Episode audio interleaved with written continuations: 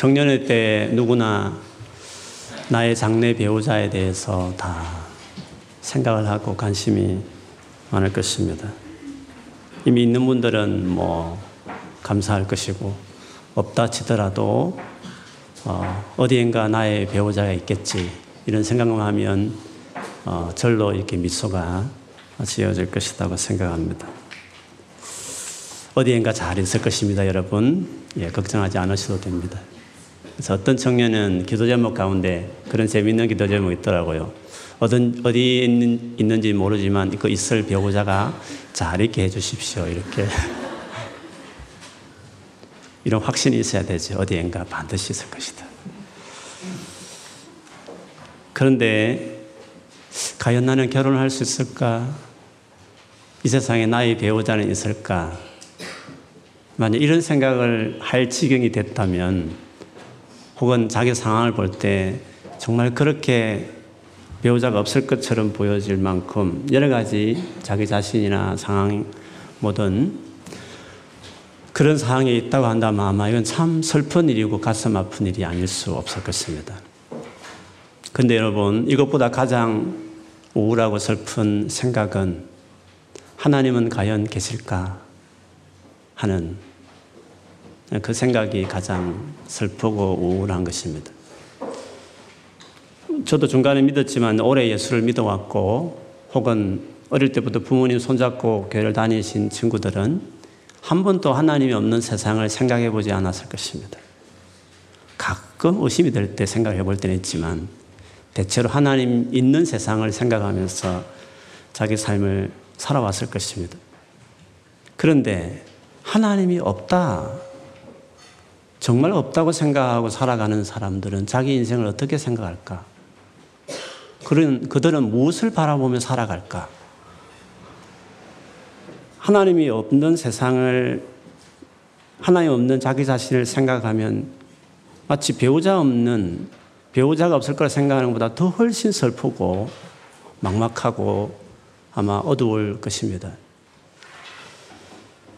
하나님이 없다라고 생각하는 분들을 부류를, 부류를 생각해보면 한 두 가지 부류가 있습니다. 소위 말하는 무신론자죠. 하나님은 이 세상을 만드신 신은 없다. 그렇게 믿는 겁니다. 여러분, 이것도 믿음입니다. 무신론도 믿음입니다. 믿음 중에서도 저는 최고 큰 믿음이라 그렇게 생각합니다.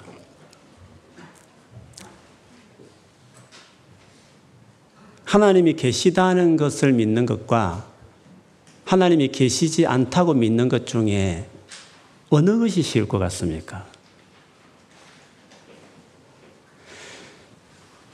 산이 있습니다. 큰 산이 있습니다.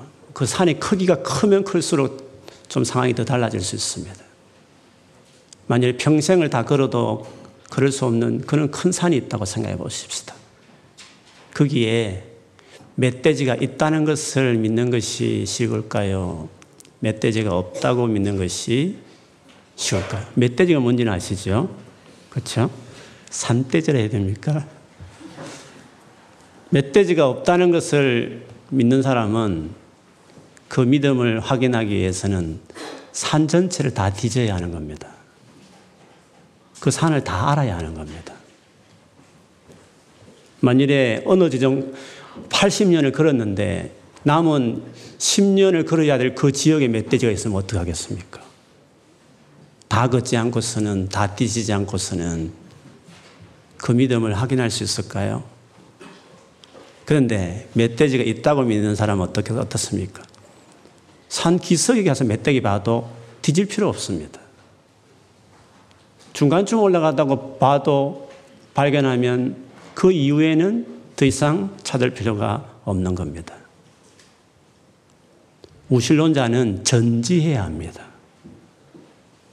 모든 것을 알아야 그가 모르는 심리학에 발견될 수 있지 않습니까? 그가 모르는 과학의 어떤 지식 영역에 아직도 발견하지 못한 과학의 지식 영역에 하나님이 당신의 흔적을 남겨두면 어떡하겠습니까? 우리가 모르는 어떤 지식 영역에 하나님의 존재가 있으면 어떻게 하겠습니까? 그래서 무신론은 진짜 전지전능해야 다 알아야 가능한 믿음인 것입니다. 근데 유실론은 진짜 무식해도 전능아일지라도 뭔가 그가 하나님을 발견하면 되는 겁니다.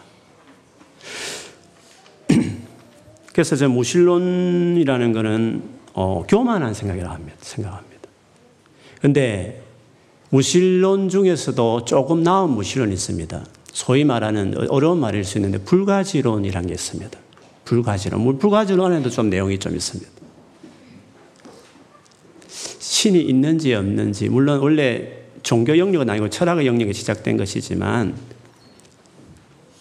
인식론이죠. 인식에 관계된 것이죠. 하나님이 계신지 안 계신지는 잘 모른다. 우리 인간은 알 수 없는 거다. 아, 이런 주장이죠. 무신론보다는 좀 낫죠. 우리 연약함을 인정하는 거죠. 내가 보고 있는 이 사물이 진짜인지 아닌지 그것도 모른다. 아주 복잡하게 들어가면 인신론이 그렇게 들어가죠. 내 눈도 진짜를 믿을 수 없다. 이 눈이 보고 있는 저게 진짜인지 이 눈을 어떻게 믿냐. 뭐 그런 식이죠. 인식론이 들어가면 그게 복잡해지죠. 신이라는 존재가 있는지 없는지는 우리가 우리 인간은 알 수 없는 거다라는 이런 생각이 있습니다. 그런데 여러분, 그거는 지나친 불가지로는 좀 교만할 수 있습니다. 있다 치더라도 우리가 알 수 없다. 이런 식으로 나갈 수 있거든요. 근데 그거는 문제가 되는 것이 그건 하나님을 스스로 규정하는 겁니다. 제한시키는 거죠. 어떻게 해요?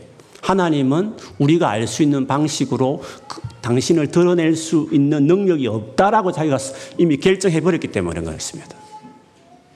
불가지, 불가지론이 성립될 수 없는 한 가지 케이스가 있습니다. 하나님이 당신 자신을 우리가 알 수 있는 방식으로 드러내시면 되는 겁니다. 하나님이 당신이 우리가 알 수 있는 방식으로 그것이 역사적이든지 철학적이든지 논리적이든지 실존적이든지 개인 경험적이든지 간에 모든 것이 보기에 합당하게 우리가 이해할 만큼 선입견 없이 딱 지켜보면 그렇구나, 계시구나 할 만한 방식으로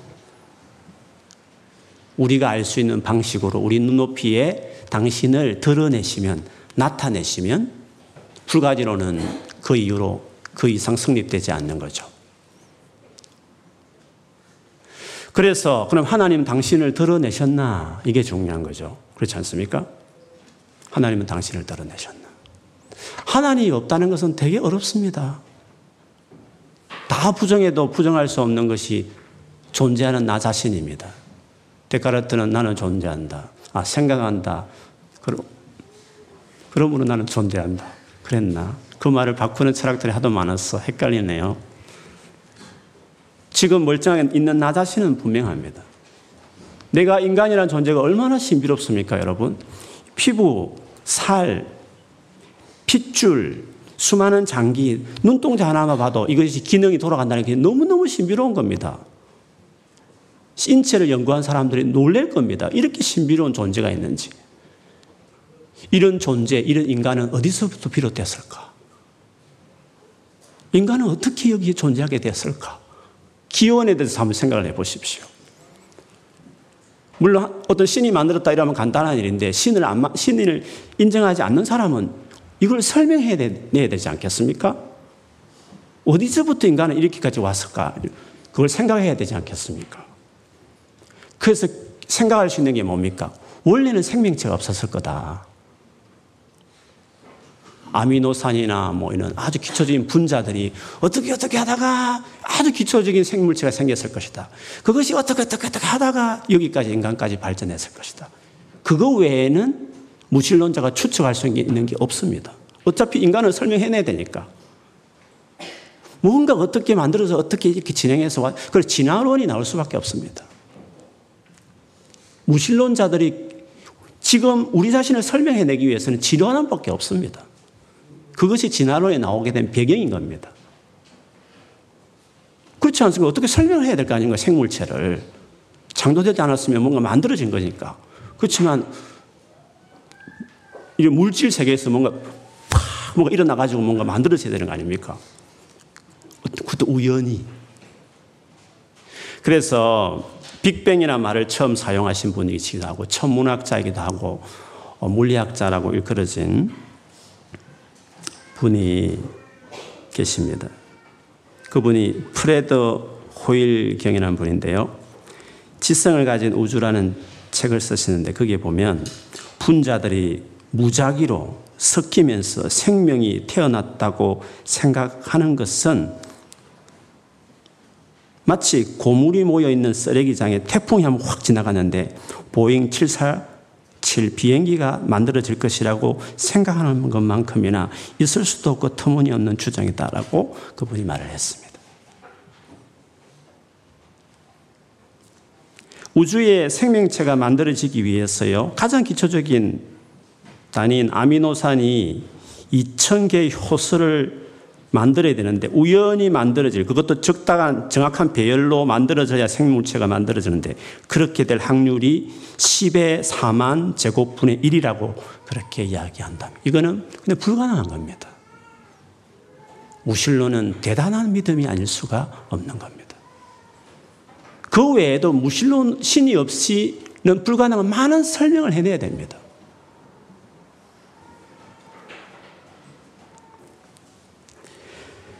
하나님은 계시면 당신을 계시하시면 우리가 이해할 수 있는 방식으로 계시하면 우리는 알 수 있는 겁니다.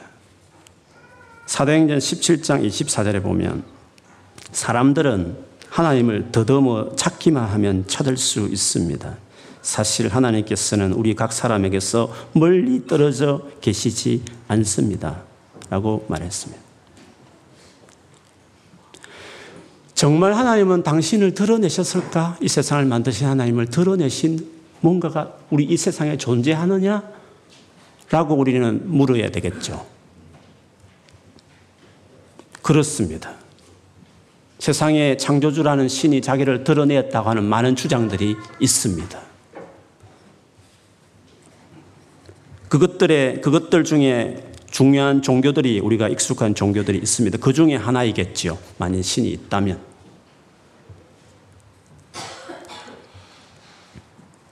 기독교 외에도 신의 계시를 받았다, 신을 만났다고 주장하는 그 창조주 신의 계시를 만났다고 하는 주장들이 있습니다. 우리 기독교도 그 중에 하나일 수 있습니다. 그러면 우리 기독교에 믿는 하나님이 진짜라는 것을 우리가 여러 가지로 알아야 되는 거죠. 근데 하나님이 당신을 계시하고 드러내는 데 있어서 방식이 있어서 보면 기독교와 그 다음에 다른 모든 것에 딱 차이가 하나 있습니다. 다른 종교의 모든 하나님께 받았던, 받았다고 만났다고 하는 계시들의 특징은 개인적입니다. 한 개인이 만난 겁니다. 굴에서 천사를 통해서 만났다고 합니다. 한 개인이 받은 그것을 모아놓은 것이 코란입니다. 툭툭툭 내뱉은 것들을 옆에서 모았던 것들 어느 날 필요해서 모아놓은 것이 코란 성경입니다. 무함마드 외에는 아무도 계시를 받은 사람이 없습니다. 그가 받은 계시가 진짜인지 그가 만난 신이 진짜 하나님인지는 아무도 모르는 겁니다. 오직 그 한 사람의 말을 믿으라는 것입니다. 그리고 거기에 대해서 토를 달지 말라는 겁니다. 그냥 둘 수 없다는 것입니다. 몰몬경도 조셉이라는 사람이 굴에서 혼자 받았습니다, 여러분. 그걸 어떻게 알 수 있습니까? 그걸 어떻게 증명해낸단 말씀입니까? 한국의 유명한 이단도 혼자서 뭔가 계시를 받았다고 성경을 푸는 계시를 받았다고 말합니다. 철떡같이 믿으면 다 믿는 말이지만 그거를 의심하면 그 사실을 아무도 그 사람 외에는 본 사람이 없는데 그걸 어떻게 우리가 우리들을 믿으라고 말해? 그것이 논리적입니까? 하나님이 그런 식으로 당신의 계시를 전달하면 이렇게 오신 만은 이렇게 반항적인 우리들이 과연 믿을 수 있을까요? 어릴 때부터 주입하거나 두려움으로 세뇌시키면 모를까? 오랫도록, 오랫도록 믿다 보니까 믿어진 건 모르겠지만, 의심이 많고 반항기가 많은 우리들이 그런 식의 스타일이, 그런 식의 당신을 나타내는 방식이 과연 그게 잘 받아들일 일일까? 하나님은 지혜로운 분입니다, 여러분. 우리가 얼마나 의심이 많고 반항게 있는 걸 너무너무 잘 아십니다. 하나님 우리에게 당신의 계시를 전달하는 방식을 보십시오. 만약 이 방식도 토를 달면 뭐 토달 수 있습니다. 그러면 여러분이 생각하는 가장 모두가 믿을 수 있는 의심할 수 의심하지 않을 수 있는 하나님의 자기 자신을 드러내는 방식을 한번 여러분이 제안해 보십시오. 이 방식 외에 더 좋은 방식이 있는지. 그냥 하나님이 벙 나타나면 안 됩니까? 오늘 이거 볼 수 있도록? 그럴 수 있죠. 근데 문제가 있습니다. 그러면 모든 사람의 믿음은 강요가 되는 겁니다. 두려워서, 겁이 나서 다 믿습니다. 하나님은 그런 식으로 자기에게 복종하기를 원치 않습니다. 사랑은 그럴 수 없는 겁니다. 사랑은 완전한 자율성이 보존돼야 그게 사랑인 겁니다. 그 쉬운 방법이 있지만 아무도 의심할 수 없게 자기를 드러내는 방식이 있지만 우리의 자율권을 보존하기 위해서 하나님 그 방식을 안 쓰십니다. 의심하려면 바로 의심할 수 있는 방식이지만 곰곰이 선입견을 가지지 않고 곰곰이 생각해 보면 믿을 수 있는 증거들이 근거들이 너무 많은 방식이 있지 않습니까? 그 방식으로 당신을 드러내십니다. 여러분 그 방식이 뭔지 아십니까? 이스라엘 나라를 당신이 만들었습니다. 한 굴에 들어가서 그냥 싹 받았다. 책을 받았다. 그러면 그거 진짜 황당한 거죠. 그러나 우리가 지금 하나님 말씀이라고 성경은 1500년이라는 긴긴 시간에 40여 명의 저자들이 한 자리도 아닙니다. 다 다른 시대에 다른 곳에서 다른 지능을 가진 직업을 가진 다양한 사람들이 썼는데 모아놨더니 놀랍게 통일된다는 거죠. 에이, 수정했겠죠. 모으는 과정에서. 그게 있을 수 있습니까? 순진한 생각입니다. 사본들 연구해 보면 지운 흔적, 고친 흔적 다 나옵니다. 한두 개면 모르겠습니다. 2만 5천 개를 어떻게 다 수정합니까? 다 흩어져 있는 것들을. 다 표현하죠. 나라 전체를 상대해서 계시했습니다. 물론 한 번 하나님 확 드러냈습니다. 시내산에서. 근데 백성들이 너무 두렵다 그러니까 그런 방식 택하지 말고 사람을 통해서 말하세요. 그때부터 하나님 사람을 통해 말하는 방식으로 택했습니다. 그래서 선지자들이 와서 말씀을 막 전했죠. 역사 속에서 특별한 지명이 있고 세계사 역사에 맞물려 있는 실제로 역사 속에서 있었던 수많은 역사성을 가진 채로 그렇게 구약시대 이스라엘 한 나라에 집중해서 하나님 당신을 이 세상에 드러내셨습니다. 유대인들이 그 하나님이 진짜 하나님을 그 경험한 그 하나님의 역사를 말씀을 이렇게 모아서 구약책에 됐죠. 그 유대인들의 유익함에 대해서 바울이 로마서 3장 1절 2절에 이렇게 말했어요. 그렇다면 유대인이 이방인보다 더 나은 것이 무엇입니까? 모든 면에서 많이 있습니다. 첫째로 중요한 것은 유대인들이 하나님의 말씀을 맡았다는 사실입니다. 라고 했습니다.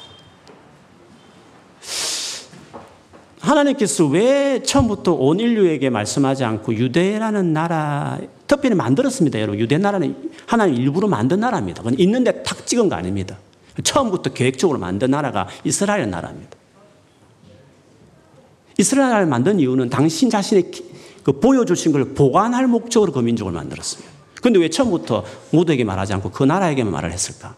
그거는 일정한 준비가 필요합니다. 우리가 잘 알듯이 이 근원적인 우리의 죄 문제를 해결하기 위해서는 자기 아들이 와서 십자가에 죽는 것이 계획이었는데 그렇게 하기 전까지는 준비가 필요합니다. 어떤 준비가 필요하냐면 메시아가 왔을 때 그, 그, 그분이 정말 하나님 보내신 메시아라는 것에 대한 점검을 남길 필요가 있었습니다.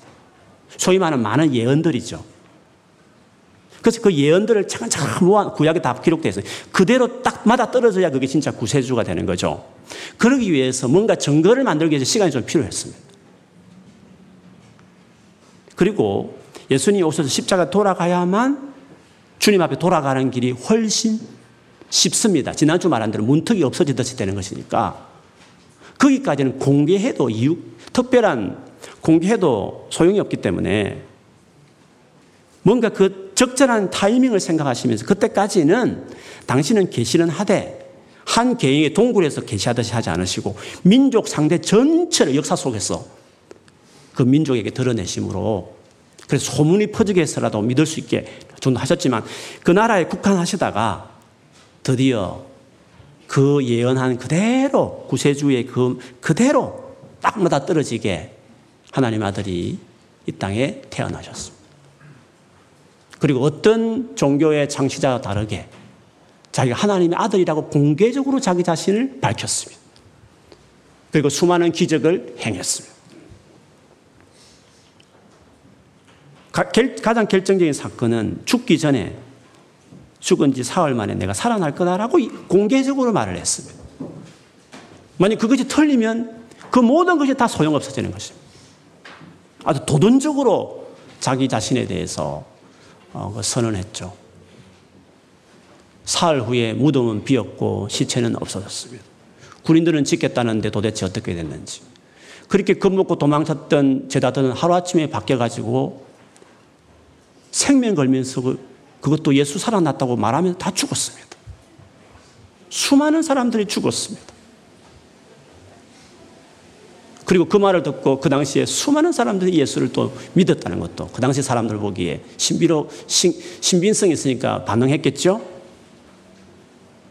이 모든 일들 설명할 수 있는 것은 진짜 예수님 부활 외에는 설명이 불가능한 일들이 너무너무 많습니다. 그래서 예수님을 통해서 진짜 신이 진짜 성경에서 말하는 그 신이 진짜구나라는 것을 논리적으로 역사적으로 삶의 실정적으로 유대사에서 그걸 발견하게 된 겁니다. 그래서 생명 걸고 예수를 전하기에 이르게 됐습니다. 그래서 우리의 신앙이라는 것은 그냥 우리끼리 믿으니까 우리 진짜지 이게 아니라 따져보면 정말 선입견 없이 곰곰이 따져보면 하나님 진짜 하나님을 믿을 수 있도록 발견할 수 있는 많은 증거들을, 흔적들을 이렇게 우리에게 제공해 주셨다는 것입니다. 조금 학습해 보면, 조금만 비교 연구해 보면, 우리 신앙이 진짜구나. 기독교 하나님이 진짜 창조주, 이 세상을 만드신 진짜 유일한 그 신이구나 하는 것을 알 수가 있습니다. 예수님이 돌아가시고 성천하신 이후에 제자들에게 이제 때가 되었으니 다 알리라 그랬습니다. 그래서 전 세계에 이 참 하나님을 이제는 공개하게 되었고 그 소식이 우리나라까지 와서 저와 여러분이 이제 믿게 된 것입니다. 그래서 이제 놀라운 사실인 거죠. 하나님이 계신 겁니다. 여러분을 만드신 창조주가 이 세상에 있는 겁니다. 그리고 그분을, 그분이 여러분을 만나고 싶어 하고 그분을 만날 수 있는 것입니다. 이것은 이 하나님을 내가 아는 것은 이 하나님을 만나는 것은 그리고 이 하나님과 매일매일 살아간다는 것은 내가 지금 대학 들어가는 것보다도 내가 지금 직장을 들어가는 것보다도 그리고 내가 결혼해서 이 세상에서 행복하게 살아가는 것보다도 훨씬 중요한 토픽입니다. 그게 사실이면 그게 자기 것이 되면 우리 인생은 놀라운 인생이 되는 겁니다. 그 자체로 행복한 겁니다. 그 자체로 내 인생이 의미가 있고 내 인생이 놀랍게 변화되는 것입니다. 그래서 우리는 주님과의 만남이 우리에게 중요합니다.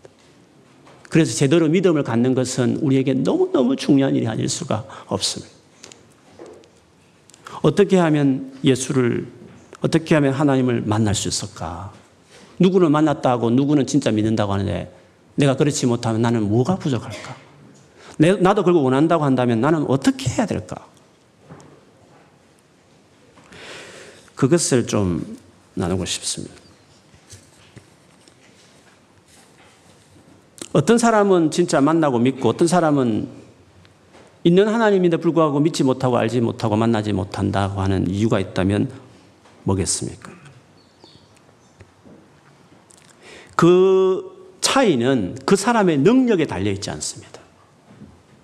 그래서 구원이라는 것은 그 사람의 능력 여하에 달려 있지 않습니다. 착하게 살면, 정말 재지지 않고 착하게 살면 천국 보내주십시다라고 말을 하면 자기 무덤 파는 겁니다, 여러분. 왜? 하나님 보시기엔 착한 사람이 아무도 없기 때문에 그렇습니다. 우리 보기에 착할 뿐입니다. 비행기 타고 올라가면 70층 빌딩이나 1층짜리 집이나 똑같습니다. 도토리 기적입니다. 우리의 선행이라는 거는. 착하게 살아가는 사람들만 좋은 세상 보내십시다. 이렇게 말하는 것은 온 인류가 자기 무덤 다 파는 겁니다. 온 인류를 다 죽이는 주장입니다. 하나님 앞에. 그런 주장하면 안 됩니다. 왜? 하나님 보시기에 구원시킬 만한 착한 사람은 없기 때문에 그렇습니다. 100명 죽인 사람 밑에 살인 미수 정도는 착하게 보이는 겁니다. 그런 수준 비교입니다. 착한 것을 일단 거둬쳐야 됩니다. 그것으로 구원의 기준을 삼을 수 없으니까. 아니, 구원시킬 만한 것을 만족시킬 사람은 이 세상에 아무도 없습니다. 그래서 우리 능력의 여하에 따라서 구원을 원하는 종교는 다 틀린 겁니다. 있을 수가 없는 겁니다.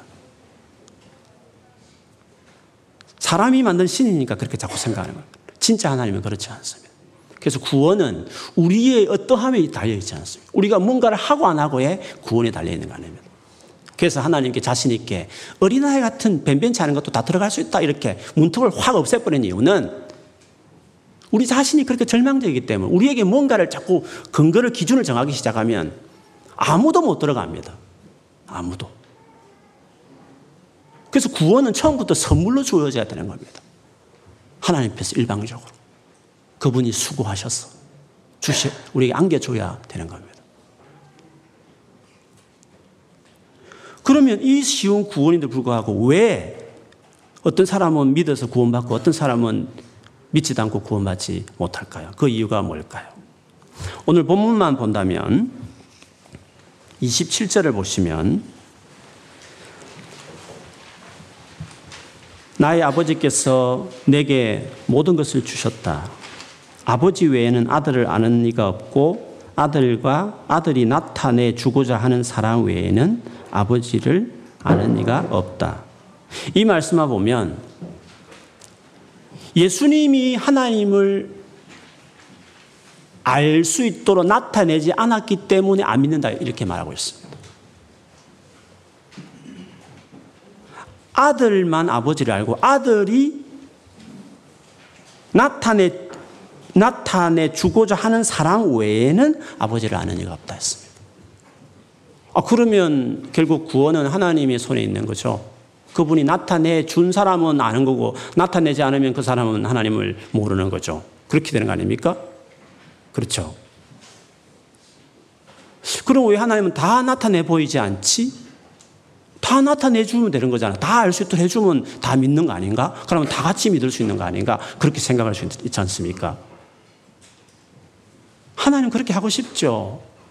다 나타내고 싶은데 나타내 주려고 할 때 우리의 태도가 있는 겁니다. 어떤 사람에게 나타내 주는 겁니다. 그거를 오늘 우리가 중요하게 생각해야 되는 거죠. 보세요. 어떤 사람에게 나타나고 어떤 사람 나타내 주지 않는지를 근거가 25절에 이야기하고 있습니다. 25절을 한번 같이 읽어볼까? 25절 시작. 그때에 예수님께서 대답하여 말씀하셨습니다. 하늘과 땅의 주인이신 아버지, 이것들을 지혜롭고 영리한 사람에게는 감추시고 어린아이들에게는 보여주셨 감사합니다. 지혜롭고 영리한 사람들에게는 감추었다 했습니다. 그리고 어린아이들에게는 보여주셨다고 말했습니다. 즉, 인간이 더 능력이 있으면 더 예수를 믿기 힘들다 이 뜻입니다. 세상의 종교는 더 능력이 있어야 구원받습니다. 더 착해야 구원을 받는 겁니다. 더 많이 뭔가를 해야만 세상을 위해서 뭔가 많은 좋은 일을 해야만 간다고 생각하는 겁니다. 그런데 하나님은 반대입니다. 아무리 잘해도 내 기준에 미달하기 때문이기도 하지만 너무 잘하다 보니까 너무 잘했다고 스스로 생각하다 보니까 자기 자신을 너무 믿어서 겸손하게 어린아이 같이 나 아무것도 못해요. 나는 전적으로 당신이 도움이 필요해요. 라고 말하는 태도 없이 교만하게 되는 거죠. 겸손하게 주님 주시는 것을 기쁨으로 그대로 받아들일 수 없게 만드는 그 지혜와 영리함이 그렇게 자기를 만들어 버리게 되는 거죠. 그래서 결과적으로 우리가 능력 많은 것이 능력 많은 사람들이 돈을 더 많이 가진 사람들이 예수를 믿기가 더 어렵게 되는 이상한 꼴이 되어버리게 된 거죠. 구원은 우리의 능력 여하와 관련 없을 뿐더러 능력이 많게 보이는 더 착하게 살아가는 사람들이 법 없이 살 것처럼 생각하는 그렇게 자기 도덕성이 충만한 사람들이 더 예수를 믿기가 그래서 어려운 거죠. 사실은 자기가 얼마나 더러운 죄인지를 스스로 잘 모르고 있으니까 그런 거죠. 그래서 예수님 하신 말씀 중에 마음이 가난한 사람은 복이 있나니 하늘나라가 그들의 것이다. 그렇게 말을 했습니다. 여러분이 중간에 교회를 많이 오셨, 처음 오셨, 중간에 오셨 분이 계시면 언제 교회를 오셨는지를 한번 생각을 해 보십시오. 그리고 오랫도록 교회를 다니셨어도 진짜 개인적으로 뭔가 주님을 개인적으로 만났다. 와, 주님 살아계시는구나 하고 나의 개인의 행편과 사정을 정말 아시는 분이구나. 정말 나를 알고 계시는 분이셨구나라고 개인적인 하나님과의 어떤 만남을 경험한 경우가 있다고 한다면 언제입니까? 영리하고 지혜롭게 우쭐거릴 만한 때에는 전혀 만날 수 없습니다. 나타내 줄 수가 없습니다. 어린아이 같이 보여졌을 때, 즉, 약하고 부족할 때, 진짜 힘들 때 교회를 왔었고, 그 힘든 가운데서 예배드리고 기도하고 할 때, 하나님이 여러분을 터치하는 겁니다. 나타내 보이는 거죠. 그래서 우리가 하나님을 정말 만나고 싶을 때 이는 지적인 작업 아닙니다. 아무리 철학책을 많이 읽어보십시오. 아무리 유명한 책들을 다 뒤집어 읽어보십시오. 하나님 만나는가? 안 그렇습니다. 그렇다고 지성을 무시하느냐? 아, 그건 물론 아니죠. 그건 물론 아니죠. 우리는 인격을 만나는 겁니다. 인격적인 하나님을 만나려면 그분이 너무 크신 분이고 너무 어려운 분이니까 겸손해야죠. 적어도 태도는. 그렇지 않습니까? 어린아이 같이 그렇게 연약하고 부족하고 정말 당신을 알고 싶다는 어린아이 마음으로 임할 때 그런 사람이 훨씬 더 주님을 만나고 하나님이 그에게 나타낼 일이 있는 거죠. 그래서 주님이 무거운 짐을 지고 지친 사람들, 스스로 그렇게 느끼는 자들, 그런 자들만 오라 했습니다. 무거운 짐을 져서 너무 지치고 힘들다고 느끼는 자들은 내게 오라고 그랬습니다. 예, 그 사람들 만날 준비가 되어 있는 사람들. 여러분 지금 힘들고 어려우면 그리고 죄를 너무 심각하게 지어서 너무 내가 길티가 심한, 심하시면 남들이 나를 보면서 진짜 변변치 않은 인간 같지 않다고 막 함부로 말해서 나를 진짜 내 가치가 추락하고 있을 그때에 그때 그때 여러분 주님 앞에 가면 그때야말로 주님을 만날 수 있고 알아갈 수 있고 경험할 수 있는 아예 절호의 기회가 될 수 있습니다. 수고하고 무거운 짐진 자들, 무거운 짐을 지고 지친 사람들, 그렇게 느끼는 사람, 내게 오너라, 나에게 오라, 모두 다 오라, 내가 너희를 시기 하겠다고 말했습니다. 근데 이렇게 주님 앞에 예, 교회를 왔고 그리고 주님을 찾고 하게 되는데 그때 찾을 때 여러분이 가져야 또 다른 하나의 행동이 있는데요. 오늘 예수의 말씀을 좀더 읽어보면 29절입니다. 29절 30절 말씀을 우리 한번 같이 한번 읽어보겠습니다. 29절 30절 시작 나는 마음이 온유하고 겸손하니 나의 멍에를 메고 내게 배우라 그러면 너희 영원히 쉼을 얻을 것이다. 나의 멍에는 쉽고 나의 짐은 가볍다. 오라고 했는데 갔더니 멍에를 딱 주시면서 매라. 그리고 내게 배우라. 그렇게 말씀하셨습니다. 여기서 중요한 것은 주님께 배우는 겁니다. 겸, 겸손하지 않으니까 안 배우려고 그러는 거죠. 자기 의견을, 자, 오피니언을 계속 주장하죠. 그러니까 이게 배움이 안 이루어지는 거죠. 잘 배우는 친구들은 일단 겸손하게 가야 그게 배움이 더 학습 능력이 좋아지는 겁니다. 이렇게 해와라. 영어 단어 하루에 100개, 겸손하면, 갈급하면, 당장 아이엘츠 한달 후면 열심히 해야 되죠. 나 잘 알아요. 이렇게 하면 안 하죠. 배우기 위해서 겸손해야 되는데 겸손한 마음 갔을 때 주님께 멍에를 메고 배우라 그랬습니다. 여기서 배운다는 걸 뭘 말할까요? 예수님에 대해서 알아가야 되는 겁니다. 우리의 배움은 예수님에 대해서 알아가는 겁니다.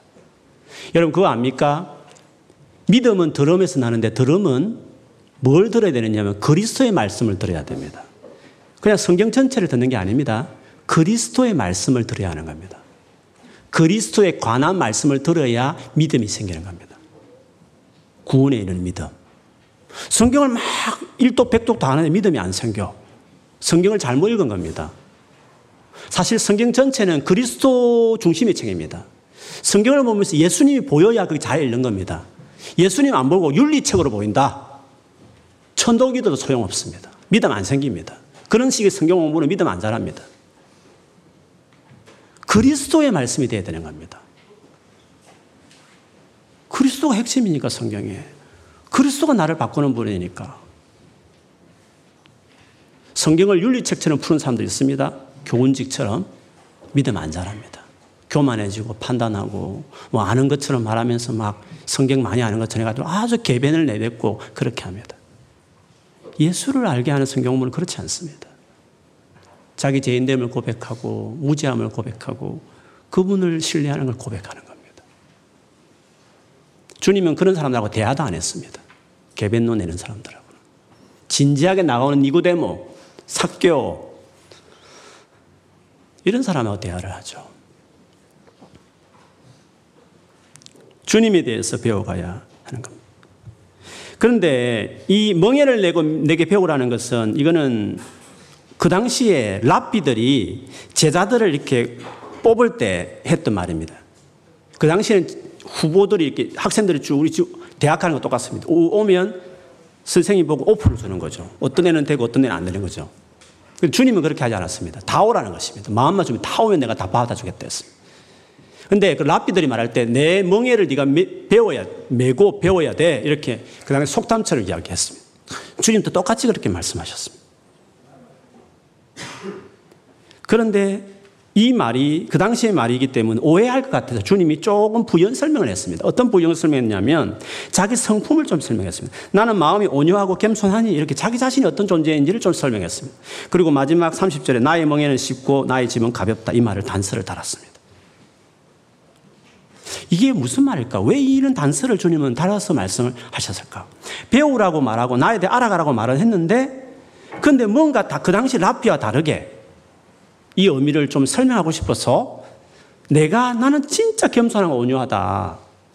그리고 사실은 내 멍에는 너무 쉽고 가볍다, 지기에. 이런 말씀을 하셨다는 거죠.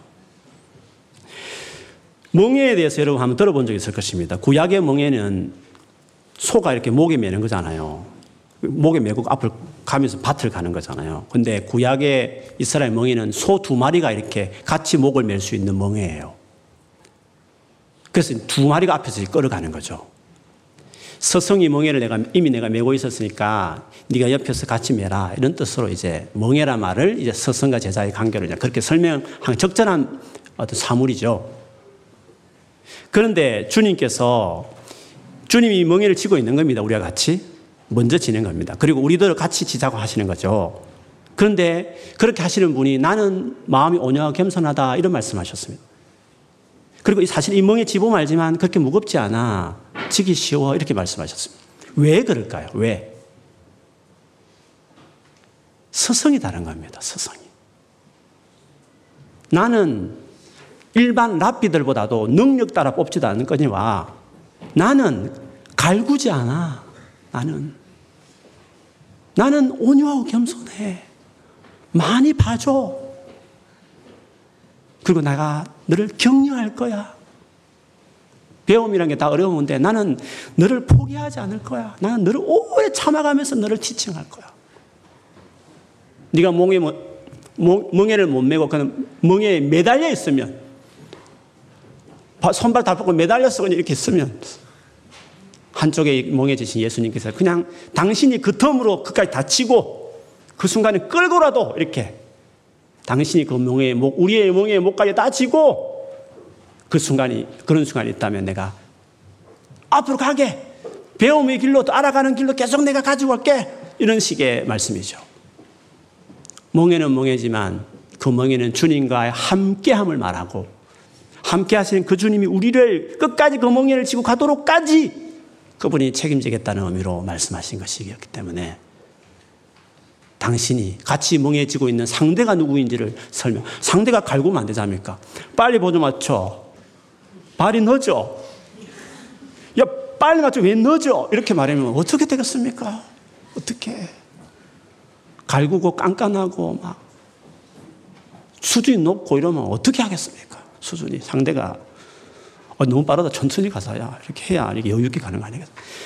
그분 자체가 그런 분이고 그분이 우리의 멍에까지도 다 잘 질 수 있도록까지 끌어가면서까지 도닥거리면서까지 갈 수 있도록 하겠다. 그러니까 안 접은 사람은 힘들다 싶지만 접으면 고난도 있지만 비교할 수 없는 영광에 대한 즐거움과 항상 기뻐하고 모든 일이 감사할 만한 놀라운 삶이 그 안에 몽예를 지는 삶 안에 앉아본 사람보다 훨씬 더 비교할 수 없는 기쁨과 평강이 그 안에 있다는 거죠.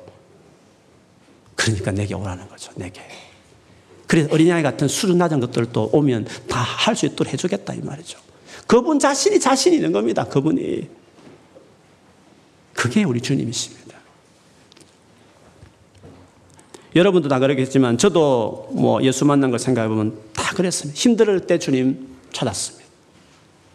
아버지 어릴 때 돌아가시고 어머니 저를 두고 가셨고 사랑 못 받았는데 할머니 딱 해서 저를 따라서 삼촌 집에 같이 왔는데 그 삼촌은 배, 사, 배를 하는, 배 타는 분이셨어요. 집에 별로 없었어요. 그러니까 숙모하고 그 할머니 고부간 아닙니까? 얼마나 싸웠는지 몰라요. 저는 중간에 할머니 편을 들었죠.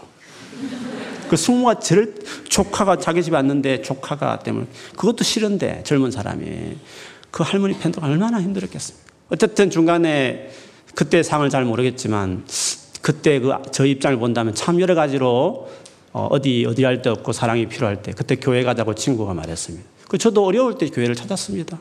불교 집안이고 절에 제 이름을 올린 사람이지만. 근데 한 3년 지났을 때 주님이 정말 궁금했으면 만나고 싶었습니다. 진짜 종교심에 대해 관심이 있었습니다.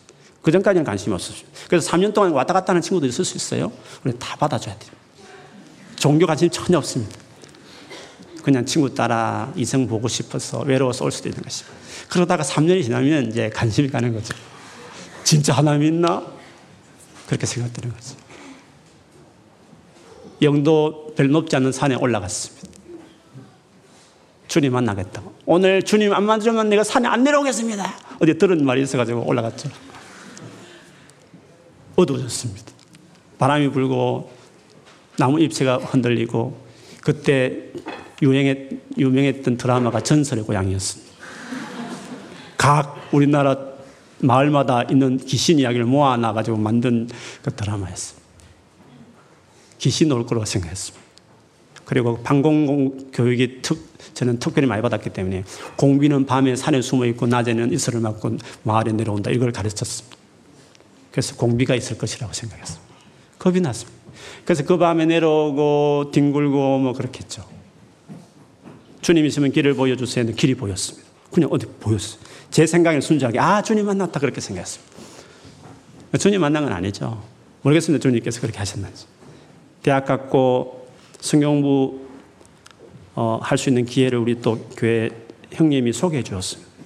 성교단체 간사님이 오셔서 일주일마다 한 번씩 오셔서 저에게 성경 공부를 가르쳤습니다. 그 정도로 힘들었고 가난했고 그리고 알고 싶었습니다. 진지하게 신앙에 관심이 있었고 산에 올라갔고 그리고 성경 공부하고 싶어서 열심히 성경 공부했습니다. 그리고 어느 날 주님이 성경 공부하는 그 시간에 저에게 오셨습니다. 대단하게 오지 않았습니다. 그냥 믿어졌습니다. 그 순간, 어느 순간에. 사도행전 2장 본문을 보는데, 이야, 하나님이 살아계시는구나.